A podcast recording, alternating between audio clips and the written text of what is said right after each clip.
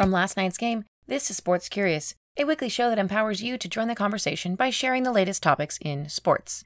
Thanks for joining us this week. I'm your host, Amy Bushon Siegfried, and this week we are talking about the five reasons you should be excited about the World Series.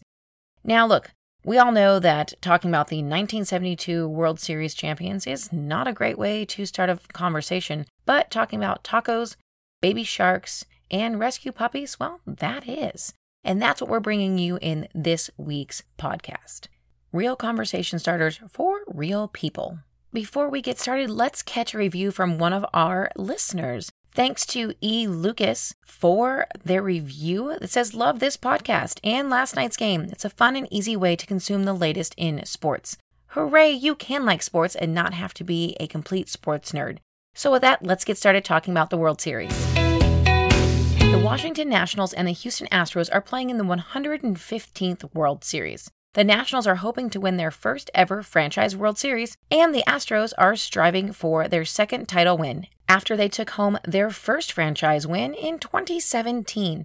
The Astros are favored to win, but the Nationals, well, they've been fighters all season, so it's anyone's guess how this will turn out. There are a lot of good luck charms that have come into play for the Washington Nationals, who started off the season in the dumps. And by dumps, I mean they started off 19 and 31, to be exact. Luck came in the form of the song Baby Shark and a four legged friend. First, Gerardo Parra changed his walk up song for his kids to the song we all love to hate, Baby Shark. At that point, he broke out of a hitless slump, and the song became a rallying cry for the team. Then let's talk about Ryan Zimmerman, who adopted a rescue dog named Penny before this postseason, and the team went on to crush it after that. Think that that dog might be considered lucky, Penny? While the regular season saw balls fly out of the park at a record rate, this series is not likely to reflect that because these two teams boast some of the best pitchers in baseball. When it comes to hitters at the plate, keep in mind that when there are games at the American League ballpark, which is the Houston Astros Stadium, both teams will play with a designated hitter.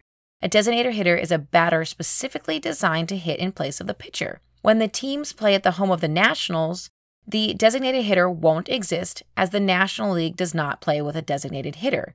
The pitcher has to go to bat for himself.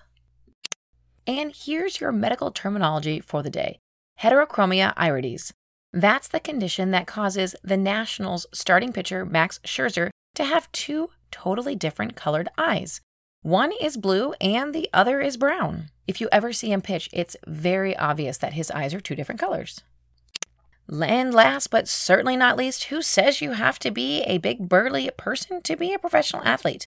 Well, whoever said that has never met Jose Altuve. Altuve is the Astros' second baseman and has been the team's hero for the postseason. And he stands at a whopping five foot six inches. Besides, well, who needs to be big when you have big, burly athlete friends in the Houston area who have your back? The other Houston teams are in full support of the Astros, with players from the Houston Rockets and the Houston Texans supporting the team from the stands throughout the playoffs. In fact, Houston Texans player JJ Watt made the official play ball call before game one of the World Series. Thanks for joining us this week, and we love to cover topics that you're curious about. So send us a note at amy at last night's game and let us know what you'd like to hear about. These topics typically come from our listeners. Make sure you follow us on Instagram for daily conversation starters to get your day off right. And we'll see you here next week for another episode of Sports Curious.